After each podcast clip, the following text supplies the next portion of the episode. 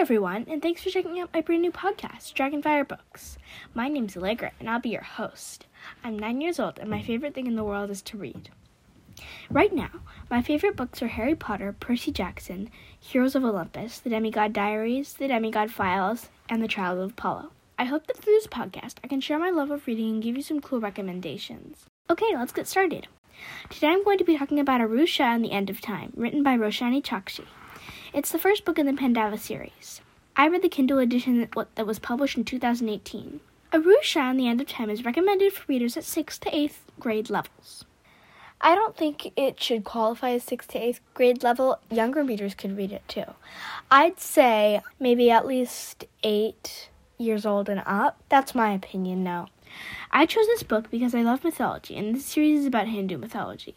I also like that the protagonist is a girl. I came to find this author because I really liked Rick Riordan's books. He writes about mythology too. And it this book was um, recommended by him, and, and it is a Rick Riordan Presents book. The main character in this book is Aru Shah. She is twelve years old, and she is the sole daughter of the Hindu god Indra. She lives in a museum with her mom that is that actually, like, it's the Museum of Indian History and Culture. It plays into the story because the gods they meet are the Indian gods. Hindu is a is an Indian culture. So I think that was interesting. Some of the other characters and her friends are Minnie, who's her best friend, and Brian, and Rudy, who's half snake, and Aiden. And Boo, he's a pigeon. Minnie she meets on her first quest in the first book. The books follow um follow some follow the quest for one book each quest, and in each one they meet new people and they have to um get stuff and find stuff. In the first book's quest, Minnie, Aru, and Boo have to go and find three things so they can go to the to the land of the dead without actually dying. They have to find the spring of youth, the bite of adulthood, and I can't remember the last one. It starts off where she's at the museum, and some kids from her class were being mean to her, so she lit a lamp to show them it was cursed, and that woke up her, her actual dad, and they find out that they're the sole children of the gods. And so they're not actually the children. The gods, like, they, they gave them powers and weapons and stuff. They're kind of like their dad, but they're not actually their dad. The mood of this book is adventurous, funny, fast, and exciting. Well, the author achieves this mood because there are many funny parts, and they they go on many adventures. And, like, sometimes it's, like, really exciting. One funny time is when Aiden, Rudy, Aru, and Minnie, and Brian, they were um they were in this vault, but it had, like, all sorts of safety precautions.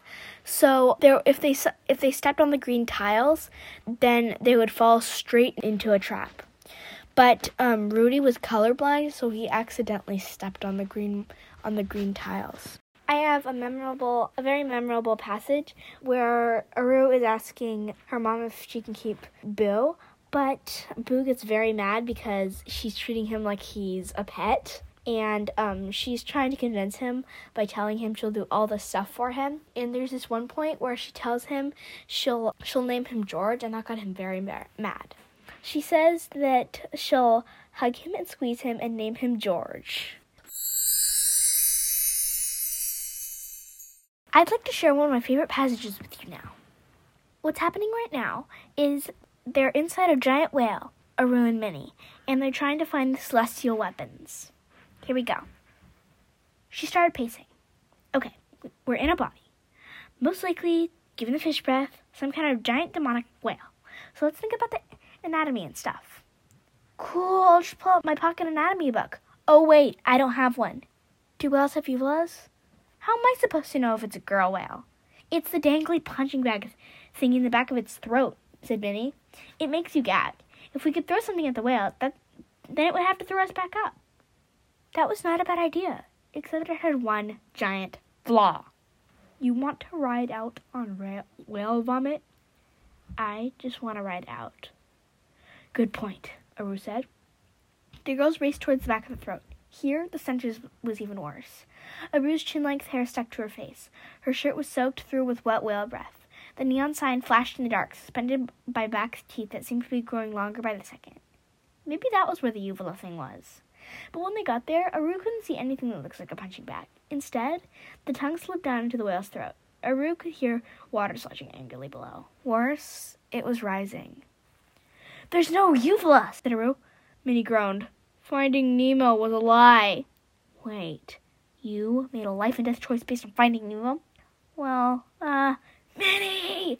I was just trying to help, and I'm trying not to push you down this throat right now. Teeth pressed close, a little closer. At first, Aru had only seen rows upon rows of pale, crowded teeth. Now, she saw something else. Something that glinted. The heck are those? Behind the teeth braces? Wait. Weapons! So, I enjoyed this passage because it's funny and interesting, and it's one of my favorites throughout the whole book. I learned some new words in this book. I learned Hinduism, and I learned uvula. I know that Hinduism is a type of Indian culture, and uvula is the thing that makes you gag in the back of your throat. On a scale of one to ten, I give this book a ten overall because it's interesting, funny, and well written. In summary, if you're looking for a book that is a little scary and exciting and funny, I'd suggest borrowing a copy of Aru Shah and the End of Time from a friend, or finding it at your local library or independent bookstore. This has been Allegra with Dragonfire Books. Thanks for tuning in. If you like my podcast, please be sure to rate me on iTunes. Peace and happy reading!